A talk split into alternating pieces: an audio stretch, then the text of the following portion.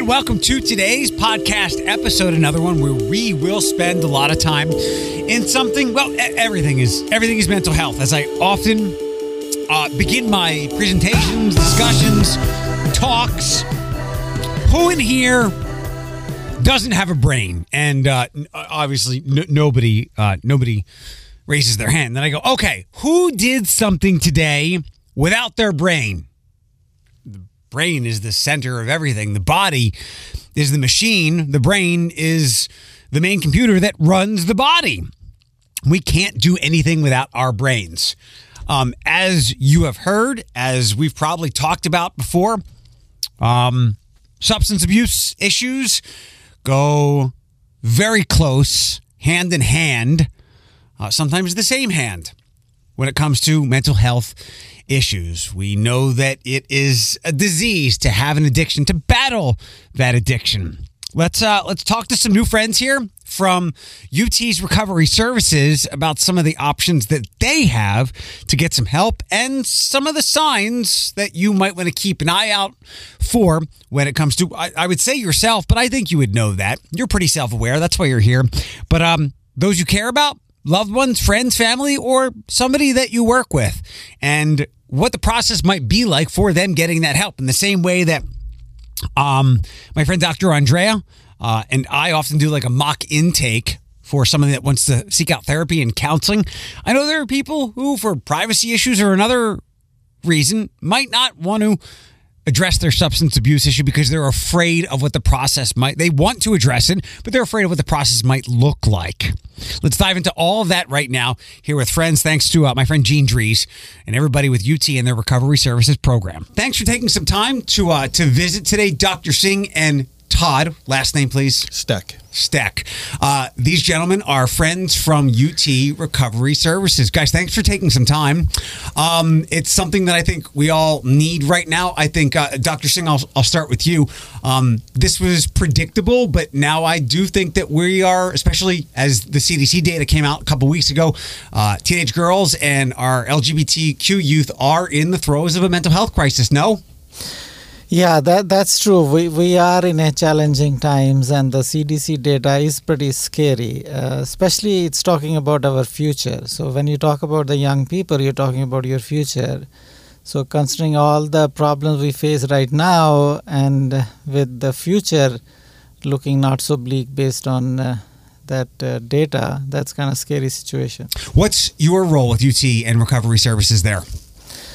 So UTMC Recovery Services uh, has a inpatient piece which uh, mainly focuses on the detox, which is the first step in recovery.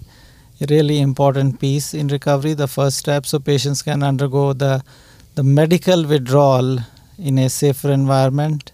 So then we have the recovery services outpatient piece, which has the intensive outpatient.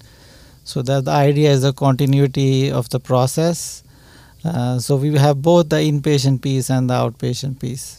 What is the landscape now compared to before COVID? I know we had made some inroads against um, the opioid epidemic, and obviously that was that was predictable that that would fall backwards. Um, is it? Are we in a worse spot now than we were in say 2019 when it comes to uh, substance abuse? Yeah, we are unfortunately. So we were still in the midst of the opiate epidemic uh, when we got hit with the COVID epidemic. Uh, so it was kind of double whammy. So the vital part of the treatment in addiction, as we all know, is the continuity of care because it's a long-term, you know, long-term disease. You're always in recovery, correct? Exactly. Uh, so that was disrupted, unfortunately, because of the COVID and all the restrictions and lockdowns which came with it.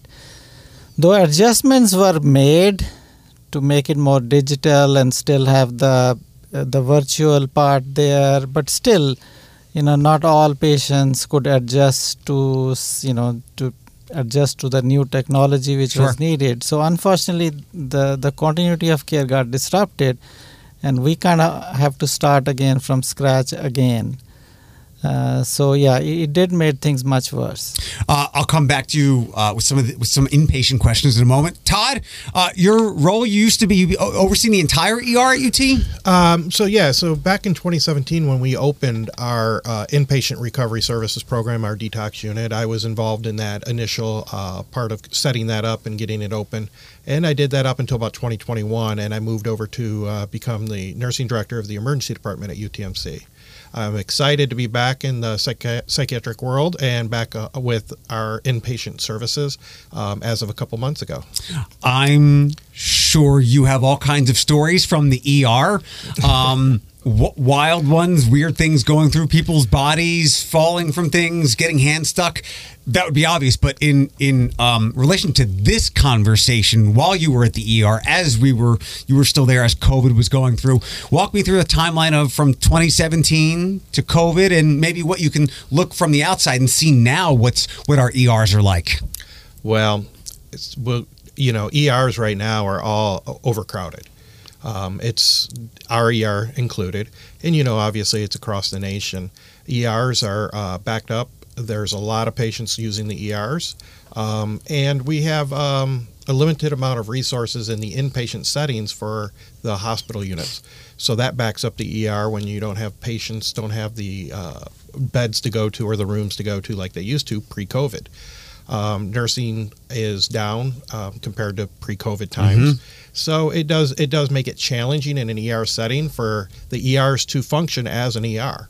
What what could you offer to to the general public? And I don't ask. I'm not asking. I'm not throwing a loaded question at you to, to criticize people who are using the ER. Obviously, there, there's a reason that they are. It could be a mental health reason. They they could go um, thinking something is drastically wrong with them. It's it's not a heart attack. It's just a little anxiety. But what's your best advice to people when seeking uh, what they believe is uh, like an emergent situation? I, I think the main thing is is that people just need to be uh, aware of what their options are for their treatments. Obviously, not everybody has a PCP, or you can't get in to see your PCP in a Yeah. timely manner. Um, that then refers to you know uh, urgent care clinics. There's a lot of them out there these days, and some of them are very good. And so those are options. And um, so I think the main thing is is starting out with you know calling your PCP if you have one, getting that appointment. If you can't get in a timely manner, looking at what is my ailment, can I go to an urgent care clinic? If the urgent care clinic's not the appropriate level of care, they're going to refer you to the emergency department. Right. And I think that's the best way to start is educating the public that you know start with urgent care clinics and then go to the ERs if necessary. We're. Um, go ahead. I'm sorry. No, and and as if you know if you are if you can't breathe, if you you know if you're bleeding out, if some if a bone's hanging out, go to an ER. Yeah. Right.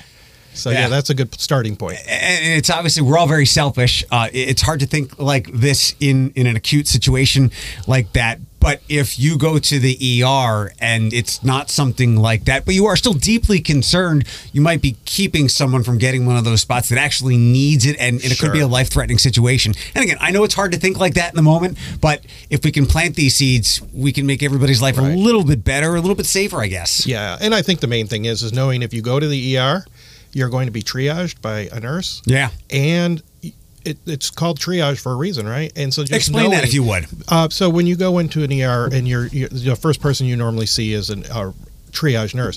They're triaging you based off of your illness, what's going on with you, how urgently do you need to get into uh, see the doctor. You're somebody who has abdominal pain, who's vomiting. You know that that's very serious, and you're in a lot of pain. But that triage level, you may have to wait a little while. And so I think that's the understanding that people have to have is the fact that it may take you a little while to get in the back, and that you're it, you are important, but everybody's important, and we have to set that uh, uh, triage level.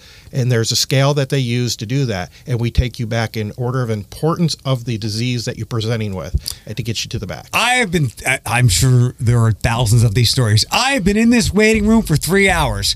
Sir, you have ripped your fingernail off, and this person is, is, is their blood pressure is like 500 over 300. so, um, and the other thing, just from a layperson's perspective, as something who has been fortunate enough to have insurance, although expensive at times, premiums and whatnot, go to urgent care. It's a hell of a lot cheaper than, than the emergency room copay you might get. Absolutely. Dr. Singh, back over to you. Um, when I go out and talk to people, uh, a lot of people are, are hesitant to seek out mental health services, and I'm talking about just medication, therapy, counseling. Not even just the stigma of going; they're they're afraid, kind of like when many of us had a fear of a dent, the dentist when we were younger. Um, I know it can be a little bit different when they're seeking detox services, but I think it's important to walk through the process of what someone can encounter when they come to see you for help um, information makes them maybe more likely to come visit. Yeah, you know, for many people, it's a privacy issue too. It's not just a stigma; it's a privacy issue too, and which is you know pretty reasonable uh, to have. Uh, so th- the way we do is there is an intake process. So they, they call uh, the number and uh, they get all the information and they guide them through the level of care they need, whether they need the inpatient or they can go directly to the outpatient. And all the information provided is kept confidential. Uh, so that's how we do the intake process uh, and decide which way patient needs to go. I'm going to dig in a little bit further if I could. What are some of the questions that someone is asked when they come for intake? They are more focused on the medical issue, which could be expected to come when they do come for the services. Uh, yeah, there is some personal information taken, but most of the, the questions are related to what would be expected. And I'm guessing uh, you can help the gamut of substance abuse, whether it's alcohol, um, opiates, uh, whatever it may be. What are some of the other things so that people can be aware? Maybe not necessarily for themselves. I would hope that they mm-hmm. are, but for as we as we ask in the mental health community, which you're both a part of, hey, watch out for someone else. And as a friend of ours used to say a long time ago, it's better to lose a friendship than a friend. So, what are some signs that we could look for um, with people we care about when we might want to direct them to help? So th- that's a that's a very good question. So that's the key question. So with something uh, addiction and mental health, they do tend to become very chronic in nature. The long acting and it, it's it's a very slow grind. Recovery then becomes a very slow grind. So the two key things is continuity of care and prevention. So, continuity of care once you're already there, unfortunately, you are there, you're dealing with addiction. The word addiction is only used when somebody tries to quit and not like when somebody is using. When somebody tries to quit and they cannot quit, that's what addiction is. When you're, and you are the scientist, when you are, when you are physio, physio, physiologically mm-hmm. unable to quit where you exactly where you want to but your brain, yeah, brain does not and you don't reach that point in a day in a month or a couple of months. Uh, even for opiate, it can take up to one and a half year to two years before the brain reaches that point. And for alcohol too, it can take years. Uh, so there is a long window, but during that window, these patients are only known to themselves, to their family members, or the close ones. So that's what you are saying is so vital. If you see something and say something, because that's what prevention can be. Because once the brain reaches that point, they will come to the providers, but it's a slow grind and it's mm-hmm. a very long journey. There was something colloquial that we all heard, I think. I don't know when it became popularized, but functioning alcoholic. Um, probably not the best phrase, maybe too much of a crutch what are signs to look for where someone might be headed towards whether it's addiction or abuse?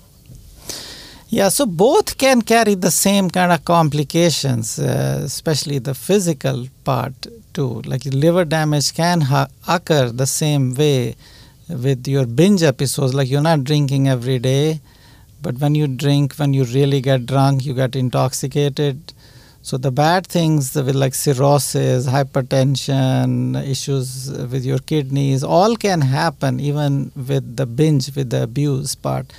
So yeah, there is something called functional alcoholic. So there are some exceptions. They are very rare exceptions who can live through their life being functional alcoholic. But there are only very, very, very few of them. But those few of them can model many, many like hundreds and thousands who are going to end up with very serious complications. Um, I I'm familiar with Alcoholics Anonymous a little bit in its mm-hmm. 12 step program. I think as a lot of mm-hmm. people are because it's out there in pop culture. How does someone recover or get, how does someone go through the recovery? What's the recovery process of when you are an alcoholic or you're abusing alcohol or in its addiction? What's, what are the steps away towards a healthier life? Yeah, so first thing is it depends. Everybody's different. Everybody's different, and uh, the substance use affects everybody in a different way too. And their support systems are different. Their physical health is different. Their psychological health is different. So it depends on the assessment. Uh, though healthy living anyway does help you know healthy social life uh, physical exercise uh, healthy diet you know like our ancestors used to say sleep on time and eat on time i like it these two basic things play such a huge role because whenever we fight our sleep or whenever we are hungry and decide to wait before we're going to eat something we release a lot of stress hormones which affects our self regulation. Uh, routine is good for so many things. Um, Todd, I'll come back over to you. Uh, from the ER, you bounced into recovery services. Yep. What's your What's your role with that? So uh, currently, I'm the assistant nursing director over our inpatient units at the University of Toledo, um, which is three different units, but recovery services is one of those service lines. Tell me more about your role and what uh, what is entailed with it, and who you oversee, and how you help people. So the the main function for me is is I, am I'm, I'm responsible for uh, you know staff support, getting hiring staff, getting staff trained how to you know work on the units that we provide. In recovery services, um, I was part of setting up the entire program and getting that program up and running and uh, continuing to support that program and teaching the staff you know how first of all about recovery services about you know the addiction process like dr singh had spoke about. You know uh, addiction is not curable it's treatable right? Mm-hmm. it's every day it's a day by day process. And the one thing that i think we do real well at utmc and in our inpatient uh, detox unit is is we when we opened the point was let's get people access to service for the substance that they're uh, misusing, that they need to withdraw off of, whether that be, as you spoke, opioids, alcohol, benzos, whatever that substance What are benzos? Uh, benzodiazepines, your Ativan's, Valium, Xanax. Got it. So those, you know, all of those substances to come off of them, you know, can be very dangerous. Mm-hmm. You, you, you know, there's a lot of complications when you go through medical withdrawal.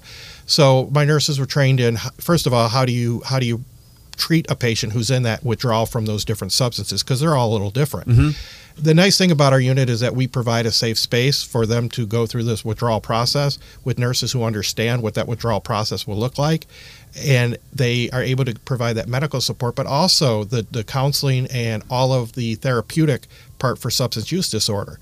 When you're in a medical hospital and you're spread out amongst different units, whether you're in an orthopedic unit, you know, a neuro, neuro unit, nurses are trained to take care of you medically but that substance use disorder piece, that therapeutic part, isn't always there. And we specialize in that. So we're able to support the person. And Dr. Singh has overseen the program since the day of inception. And, you know, he does a wonderful job treating these patients, uh, getting them you know the, the help they need and understanding the addiction process what's that help like that isn't medical that you just spoke about um, you know, the therapeutic uh, part of that help is understanding the disease process and providing them with support that they need. We um, actually have an occupational therapist on staff that sees the patients and does groups with them and actually talks about okay so for the, let's just use a scenario. You've been using this substance for the last two years straight. It was an occupation for you. It, it, it occupied your time. It was something that you did what are we going to replace that with? You have to have a healthy alternative. Right. You guys just spoke about that. You know, and can't so, go one bad vice to another. Exactly. So, what are we going to fill that time with that's healthy for you? Whether that's uh, you know an actual occupation, whether it's taking care of your children, whether it's getting a dog, you know, what is it that you're going to do? What can you go beyond that? Uh, I mean, not to say that those are just uh, superficial things to throw out, but what are some of the things that people have picked up, um, especially if they don't have families? Because I know a lot of people who deal with addiction are alone, and, and these things are tied together. What are some of the things that you have seen that people have found that have helped them beat back their addiction? Uh, uh the, a positive support system, right? And that can come in. That is what is so important. Is once you're through the withdrawal process, you have to get connected to an, the next stage of uh, recovery. You have to be in some kind of an outpatient program. You have to have a positive support, a positive role model, whether that's a sponsor or whether it's in a, a group setting. You have to have that support from somebody that's continuing to to support you, monitor you, and get you to the next step of care. That's that's the clinical way. I was asking more like a job, going to the gym, taking up a, a hobby. Um, Right. Can do you have any more examples? I know you mentioned dog, but like any more examples that you have seen patients find success in, which has helped pull them away from the addiction? Well, and, and so healthy living, right? It's it's all about that healthy living. I I can't say like Dr. Singh said earlier. Everybody's really different. For some people, exercise is very important. I know there's uh, some. I don't want to call out any names, but there's uh, other outpatient groups out there that their sole focus was, you know, uh, let's just call it running Right. and and you know and that's very healthy you know what i'm saying um, that's very healthy right It- if that works for you, exactly but some people they can't run We- i i can't run you know so I don't want to run.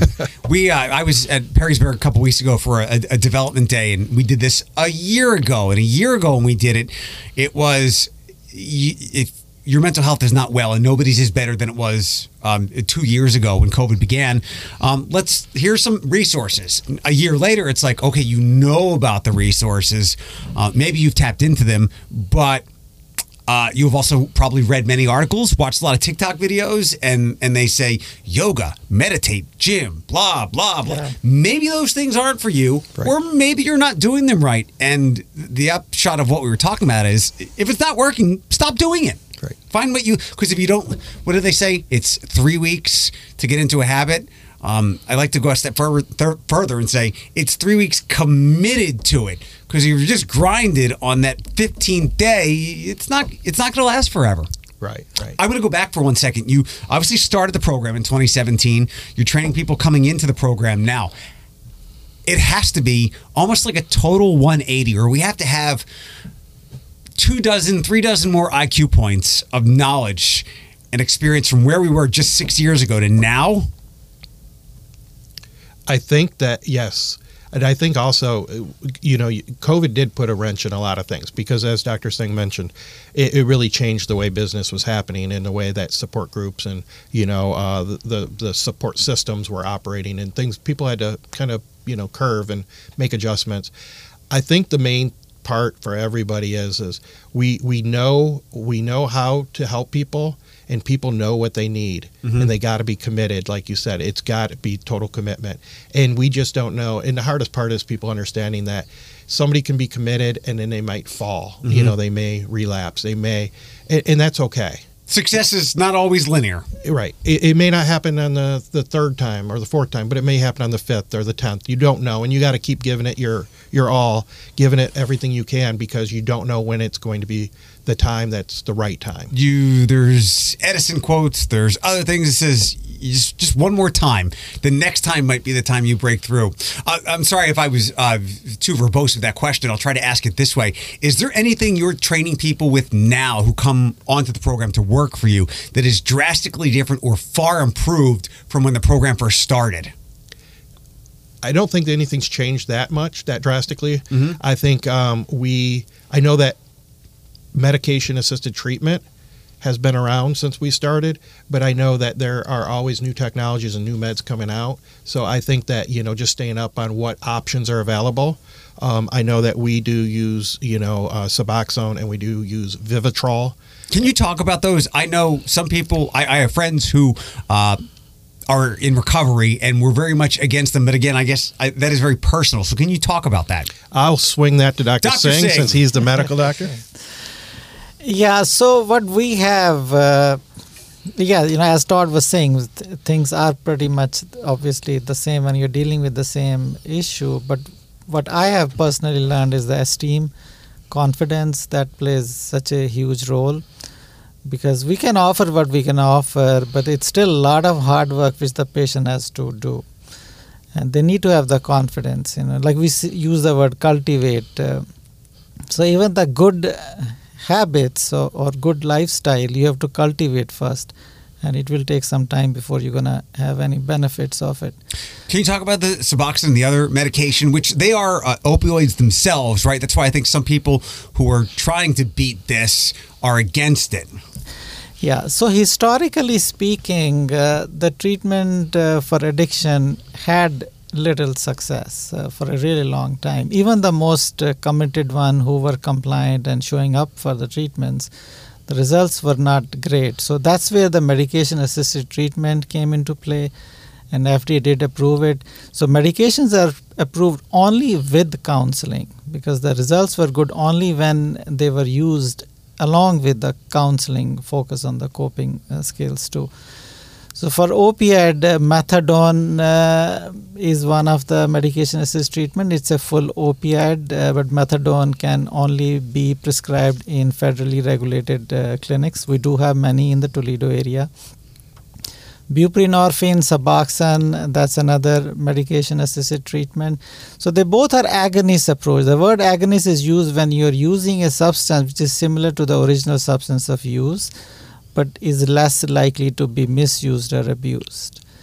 So the idea is uh, to focus uh, on the complications of the substance use uh, because with addiction, what the literature suggests uh, and the evidence suggests is the complications uh, like IV drug users having hepatitis, HIV, people giving up their jobs, uh, relationships, and end up losing everything. That's what is hurting even more than the actual substance. With those medications, um, are are they successful? At what point in someone's treatment do you go that route? Because it's probably not immediate yeah, with so everyone. The, yeah, so the data is pretty uh, pretty convincing. So, for example, with methadone, with continuity of care, the patients who stay compliant, almost seventy percent of people can stay in recovery with the Suboxone, it's around 60%. Uh, so with Vivitrol, it is still relatively new. We have less data, but it, it, does show good benefits too. And not everyone needs to use them, correct? Recovery is different for everyone. I would, I would, it, I would imagine. It should be discussed and offered to everybody. But yeah, yeah, that, that's true. It's not like everybody needs to use it, and it's not the only way you can get into a sustained recovery either. Um, how can people? What's the best way to access the services? Whether it's website, TikTok account, phone number. There, there is a phone number. Yeah, you can uh, call uh, any any time. Gene, is there a website I can also direct people to? UTMC. I go just Google up UT Toledo. UTMC, UT Toledo Recovery Services. Uh, uh, the fun part now, Dr. Singh. Other than making people's lives better or trying to anyway um, turn their lives around, what's your favorite thing about your job? Well, when you are able to help somebody else, that's the most gratifying experience. That's how our human brain is wired too. And actually, that is the principle which works for people who are trying to get into recovery too. And many of them, they heal themselves by healing others. What's your favorite restaurant? The favorite restaurant I cannot say because I like to go to all the restaurants. so diplomatic. Uh, were you? You were not born in Toledo, correct? Yeah, I, I was raised in India. I came to uh, United States in '98, and I've been in Toledo since 2002. What's your favorite thing about Toledo? You can't say Metro Parks. Toledo. Toledo is a favorite thing. You you need to be a politician, Dr. Singh. Uh, Todd, same question. Is your favorite thing about your job? I would say when I get the feedback from family members on success stories. And um, you know, a lot of times in uh, administration in a hospital setting, you get a lot of the uh, the negatives, a mm-hmm. lot of the complaints, sure. or the little thing. But when you get that those uh, those phone calls from the the patient or the family members uh, that thank you for what you've did for their family or how you've changed somebody's life, um, that that's probably the best part. I had uh, met a UT ortho orthopedic surgeon years ago um, as I was going through some things. And uh, long story short, he's a friend of my friend Marcy, um, Dr. Patrick Saparsky. He left a bunch of years ago, but uh, he came up with a conversation. I texted him, and he literally saved me, saved my life by getting me on the on the right medication. And I I don't mean that figuratively or in a hyperbolic way. He saved my life because without it, I might not be sitting here. Well, are you willing to answer your favorite restaurant? I I would 100% answer it. I just don't have a favorite one. Really? I really don't. Um, I, I actually just enjoy uh, the process of going out and being social at a Okay. restaurant, and the food is just secondary to me. You must have been really miserable during COVID. yeah, that was pretty bad. um, you can't say Metro Park, you can't say zoo, you can't say art museum. What's Yep. your favorite thing to do around the area? Uh, I, I'm a golfer. I Okay. love to golf. So uh, any golf course in the area, I, I definitely enjoy the golf courses. But my favorite thing about Toledo as a whole is what they've done with the downtown area. Yeah. Because you know how bad downtown was. You know. Kind of. I got here in 2013. Oh, you're you're way after. Yeah. I- Prior to that. I did. I did. Uh, I, I lived here one, a, a time before, but for a very short period of time, 2005, 2006, right after the ballpark had come. Um, but I'm aware because all the Yeah. places I used to hang out then, like the Bijou and other places, gone. And yeah, it's They it's revitalized downtown. It's very nice. I, I'm very very happy about that as a longtime Toledo resident. Absolutely. you're- Were you born and raised I, here? I was born and raised here. Uh, moved away for a few years and then came back. what brought you back? Um, uh, honestly, Hurricane Katrina. I moved Ah. to the New Orleans area, and then when Hurricane Katrina hit, uh, we ended up relocating back home here. Oh my! What high school did you go to? Uh, Central Catholic. Excellent. Um, gentlemen, thank you so much for offering a ton of information for people who are trying to help themselves or for people who are trying to help loved ones. Thank you. Thank you so much.